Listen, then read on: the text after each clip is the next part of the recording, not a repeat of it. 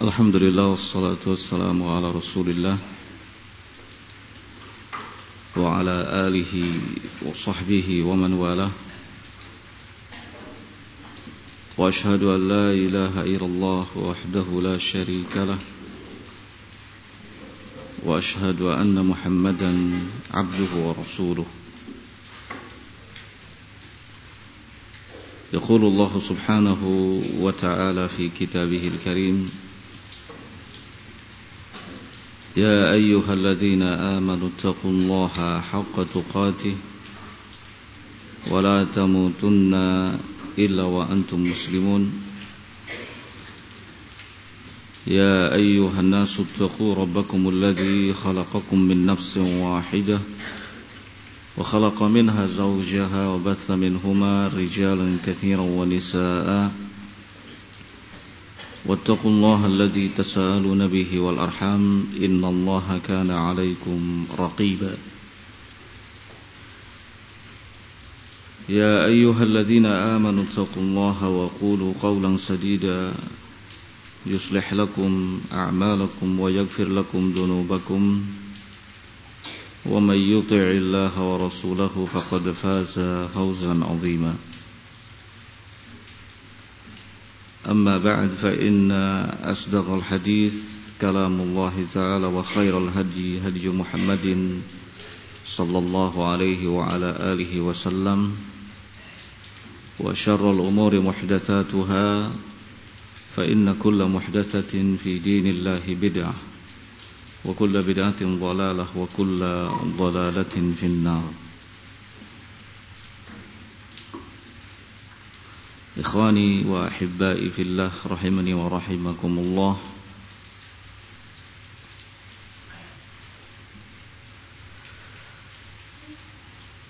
Salah satu dari tujuan diutusnya Nabi kita Muhammad sallallahu alaihi wa ala alihi wasallam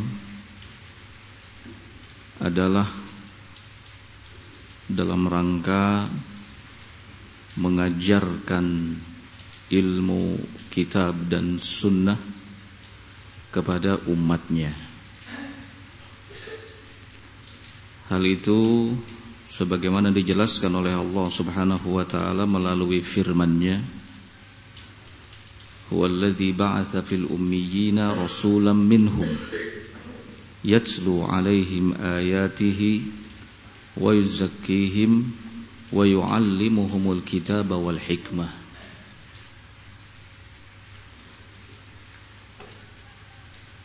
Dialah Allah Subhanahu wa taala yang telah mengutus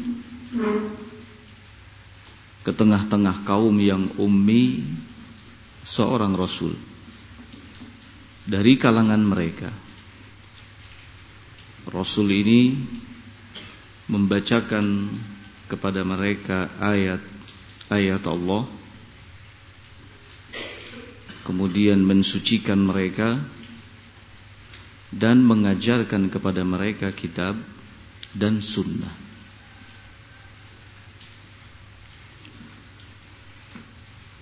Maka Nabi kita Muhammad sallallahu alaihi wasallam datang ke tengah-tengah umatnya dengan membawa ilmu. Huwallazi arsala rasulahu bil huda wa dinil haq. Allah menjelaskan dialah Allah yang telah mengutus rasulnya bil huda wa dinil haq dengan membawa petunjuk dan agama yang benar. Kata para ulama seperti Imam Ibn Qayyim rahimahullahu taala Beliau mengatakan petunjuk yang dimaksud adalah ilmu. Ilmu syar'i. Adapun agama yang benar adalah al-amalus saleh.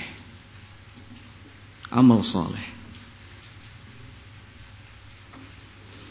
Ketika Nabi Shallallahu Alaihi Wasallam berada di tengah-tengah umatnya, Allah sempurnakan Islam ini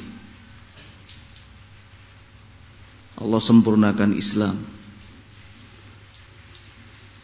dengan diutusnya beliau. Ketika Islam sudah sempurna, Allah panggil beliau, Allah wafatkan beliau sallallahu alaihi wa ala alihi wasallam.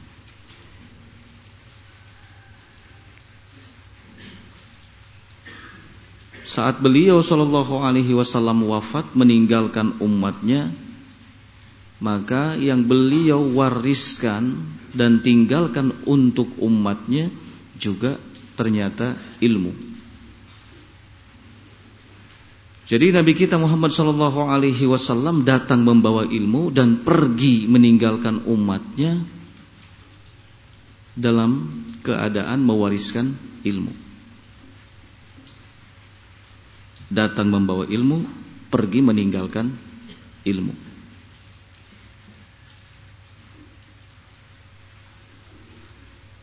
Beliau sallallahu alaihi wasallam menegaskan dalam sabdanya innal anbiya lam yuwarrithu dinaron wala dirhaman innama warathu al ilma faman akhadahu faqad akhadha bihaddin wafir Sesungguhnya para anbiya, para nabi itu mereka tidaklah mewariskan dinar, tidak juga mewariskan dirham untuk umatnya. Akan tetapi yang mereka wariskan hanyalah ilmu. Maka barang siapa yang mengambilnya berarti dia telah mengambil bagiannya yang sempurna. Sebagai umat Nabi Muhammad sallallahu alaihi wa ala alihi wasallam ada kewajiban bagi kita untuk mengambil warisan, mengambil peninggalan beliau sallallahu alaihi wa ala alihi wasallam. Yaitu ilmu. Agar kita mendapatkan bagian yang sempurna.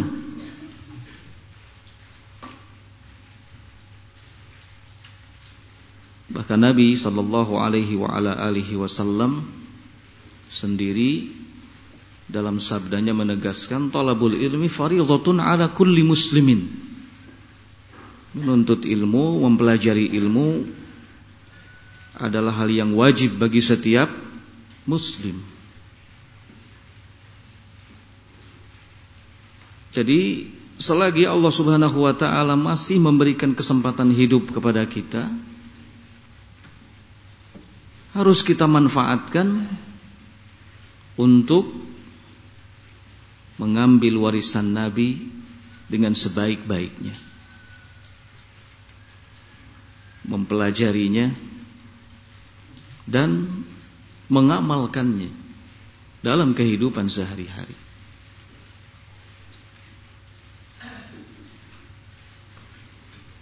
Tidak ada pekerjaan yang paling mulia dalam kehidupan ini selain menuntut ilmu, mempelajari ilmu kitab dan sunnah. Karena itu merupakan warisan yang paling berharga.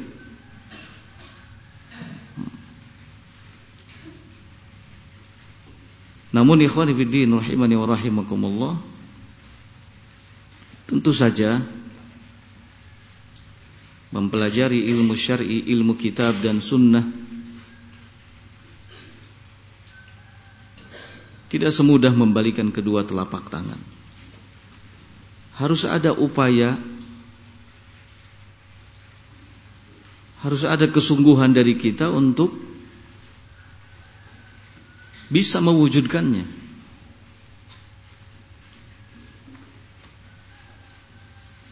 Di antara nasihat yang disampaikan oleh para ulama dalam hal ini antara lain yang pertama kita harus memiliki kesabaran. Karena perjalanan menuntut ilmu syar'i adalah perjalanan yang panjang. Bukan perjalanan yang pendek. Membutuhkan waktu yang lama. Bukan waktu yang sebentar. Mendengar menghafal, mencatat, menyampaikan, mengamalkan. Itu semua sekali lagi butuh waktu.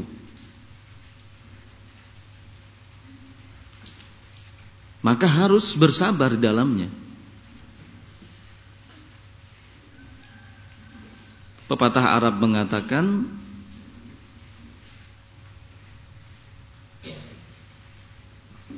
As-sabru yu'inu ala kulli amalin. Kesabaran itu akan membantu setiap aktivitas setiap amal yang kita kerjakan. Tanpa adanya kesabaran, kita tidak akan bisa berhasil dalam belajar, dalam menuntut ilmu.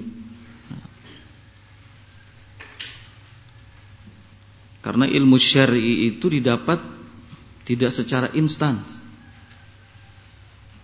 Tapi harus melalui proses. Bahasanya pun kalau untuk mendapatkan ilmu itu adalah tolab. Mencari, menuntut. Ta'allum, mempelajari. Bukan menunggu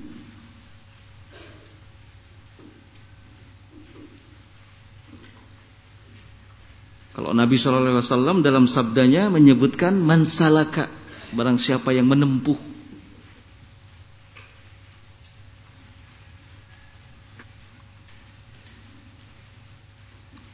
Bukan menunggu bukan menanti.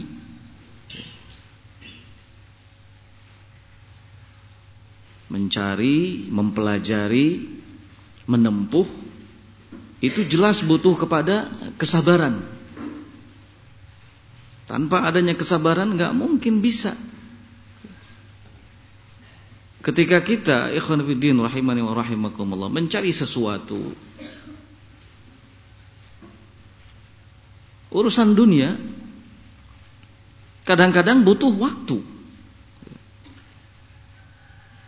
Ada upaya apalagi hal-hal yang berhubungan dengan ilmu syar'i kaitannya dengan akhirat. Maka kesabaran adalah sesuatu yang mutlak dibutuhkan.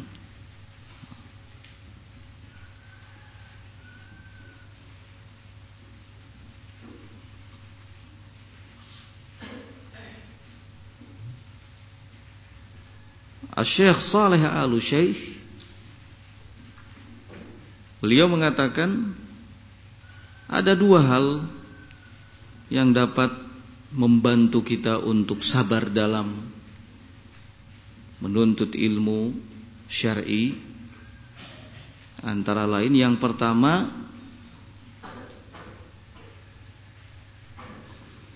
meyakini bahwa menuntut ilmu adalah ibadah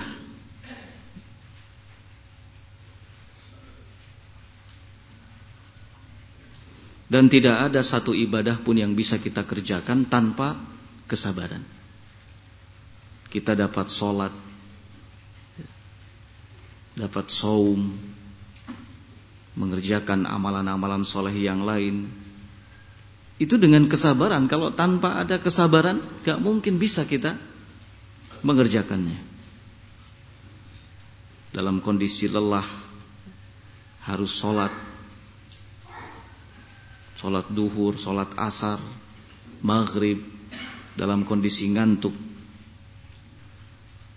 Kita dituntut untuk bersabar Tetap mengerjakan sholat isya, sholat subuh. Semuanya bisa dikerjakan dengan kesabaran.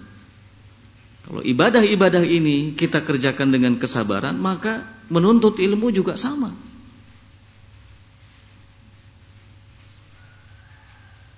harus didukung dengan kesabaran. Yakini bahwa menuntut ilmu itu adalah ibadah. Kalau sesuatu sudah masuk dalam kategori ibadah, maka akan membuahkan pahala. Jika kita mengerjakannya dengan sebaik-baiknya. Kemudian yang kedua,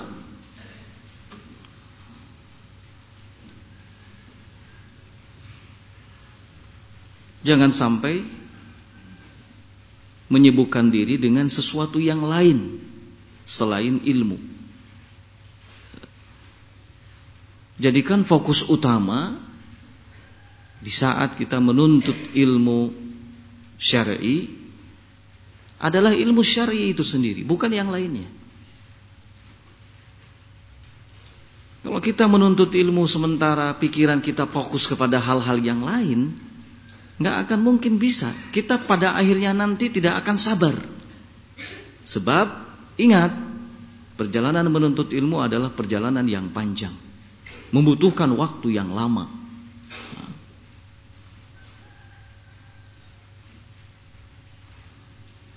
Jadi jangan sampai punya pemikiran yang bercabang.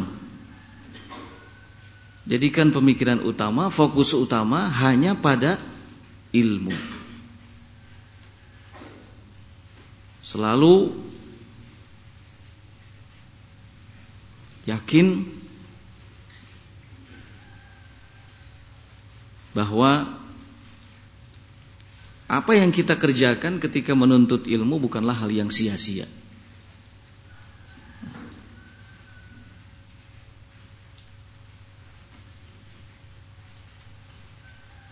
Ikhwan fillah rahimani wa rahimakumullah. Jadi itu tadi upaya pertama adalah sabar. Kemudian berikutnya yang kedua at-tadarruj bertahap. Kenapa mesti bertahap? Karena ilmu itu tidak akan datang secara sekaligus. Ilmu itu sesuatu yang bisa diraih dengan cara bertahap sedikit demi sedikit. Syai'an fa syai'an, qalilan fa qalilan. Step by step. Selangkah demi selangkah.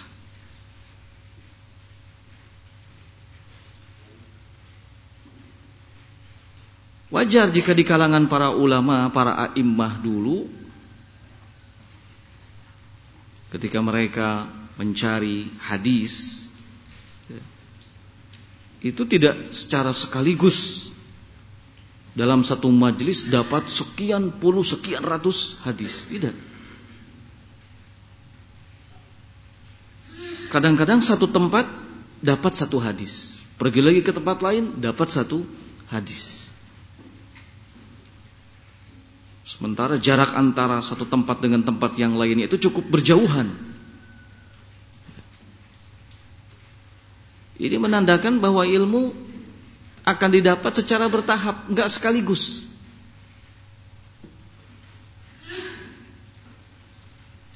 Sedikit demi sedikit. Dari yang paling penting, kemudian yang penting, yang penting dan seterusnya.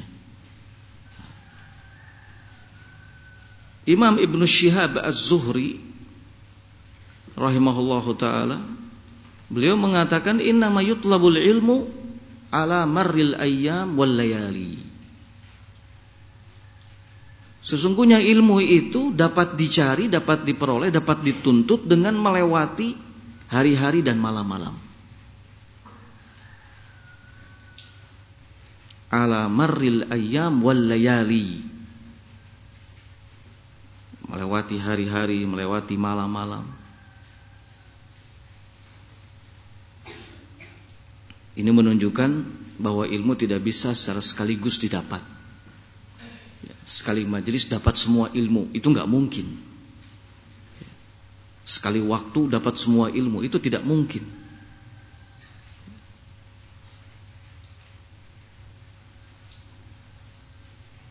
Mempelajari ilmu syar'i itu berbeda dengan mempelajari ilmu dunia. Kalau mempelajari ilmu dunia mungkin saja dalam satu majelis bisa langsung pintar. Tapi kalau ilmu din tidak demikian. Harus dipelajari secara bertahap. Untuk memahami kitabullah dan sunnah Rasul Shallallahu Alaihi Wasallam itu butuh pondasi, butuh dasar. Ada dasar-dasar yang harus diperkuat terlebih dahulu, dipahami terlebih dahulu dengan baik.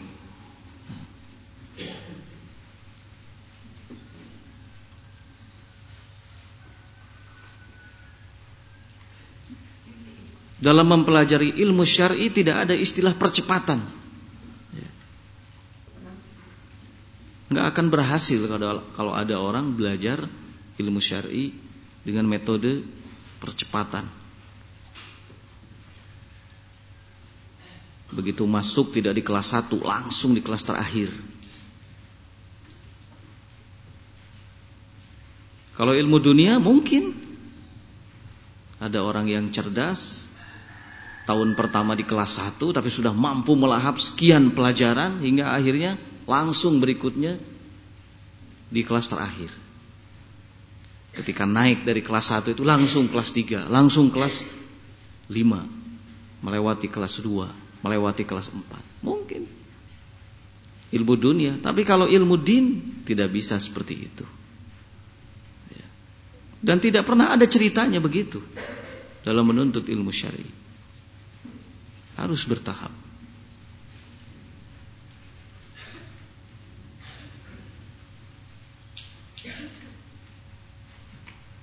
Kemudian berikutnya, ikhwan fillah rahimakumullah adalah memiliki himmah. Memiliki kesemangatan, memiliki keseriusan. Dan tentu saja kesungguhan semangat, serius, sungguh-sungguh.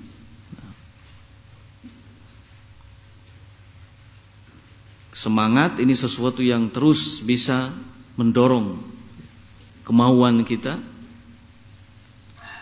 Serius mengajak kita untuk fokus.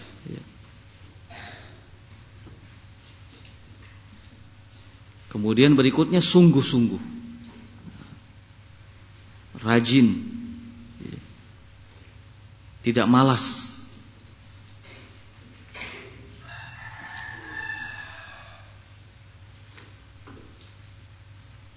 Semangatan dalam segala hal selalu dibutuhkan. Bukan hanya dalam urusan agama, dalam urusan dunia pun kalau kita malas, gak punya kesemangat, ya, gak punya semangat, gak akan dapat apa-apa. Apalagi dalam urusan din, ilmu syar'i. Harus semangat terus. Tidak boleh loyo. Serius. Tidak main-main. Memanfaatkan setiap waktu dan kesempatan. Kemudian sungguh-sungguh. Ijhad wala taksal wala takun ghafilan fanadamatul uqba liman yatakasal. Ijhad wala taksal. Bersungguh-sungguhlah dan jangan malas.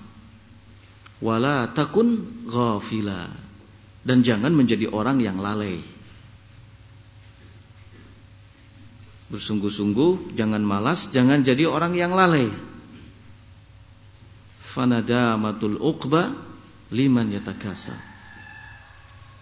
Penyesalan di akhir itu akan dirasakan oleh orang yang malas. Ya.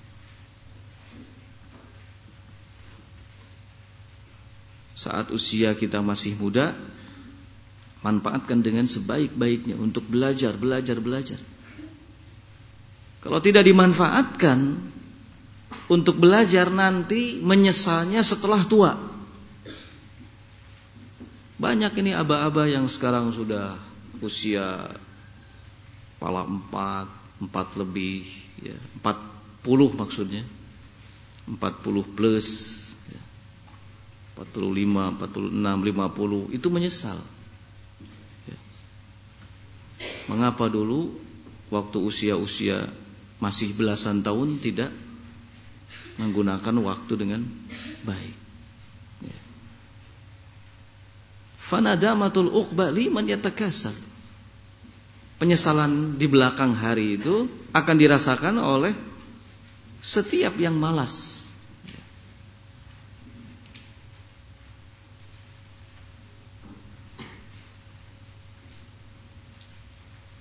Oleh karena itu jangan ada kata berhenti belajar.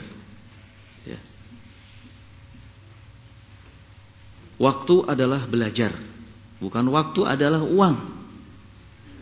Kalau ini propaganda barat, propagandanya orang-orang kafir, waktu adalah uang. Kalau kita orang Islam waktu adalah ilmu, ibadah, amal. Jadikan fokus utama urusan din, urusan akhirat, jangan urusan dunia.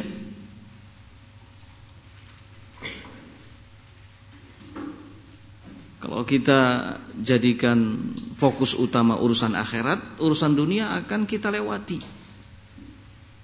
Tapi kalau sebaliknya kita jadikan fokus utama urusan dunia, nanti akhirat dilupakan. Jadi setarnya harus benar. Urusan akhirat dulu, din dulu fokus utamanya. Dunia itu akan dilewati.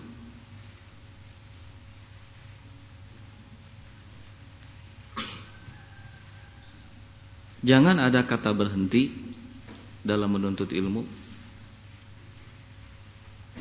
waktu adalah ilmu amal berhenti mati kan begitu ya. Berhenti mati.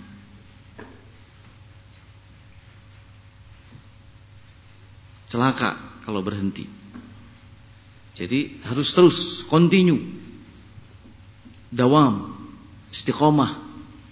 Jangan terpengaruh dengan hal apa pun.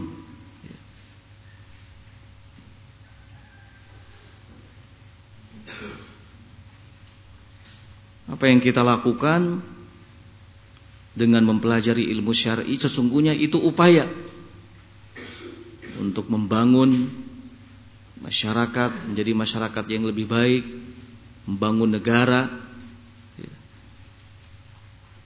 menjadi negara yang baik. Tidak sia-sia.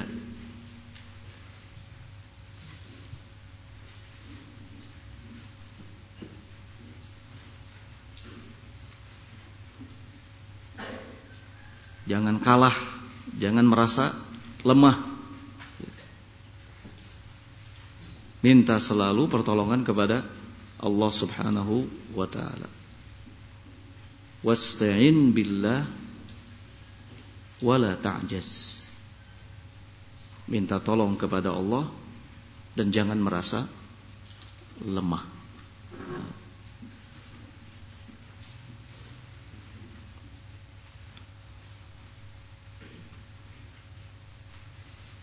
Itu di antaranya ikhwanibuddin rahimani wa rahimakumullah Upaya-upaya Yang harus kita lakukan agar kita dapat mengambil warisan peninggalan Nabi kita Muhammad sallallahu alaihi wasallam dengan baik. Yang pertama adalah sabar, kemudian yang kedua at-tadarruj bertahap dan yang ketiga adalah memiliki kesemangatan, keseriusan dan kesungguhan. Semoga bermanfaat. Naktafi bihadzal qadar. Subhanakallahumma bihamdik asyhadu an la ilaha illa anta astaghfiruka wa atubu ilaik. Walhamdulillahirabbil alamin.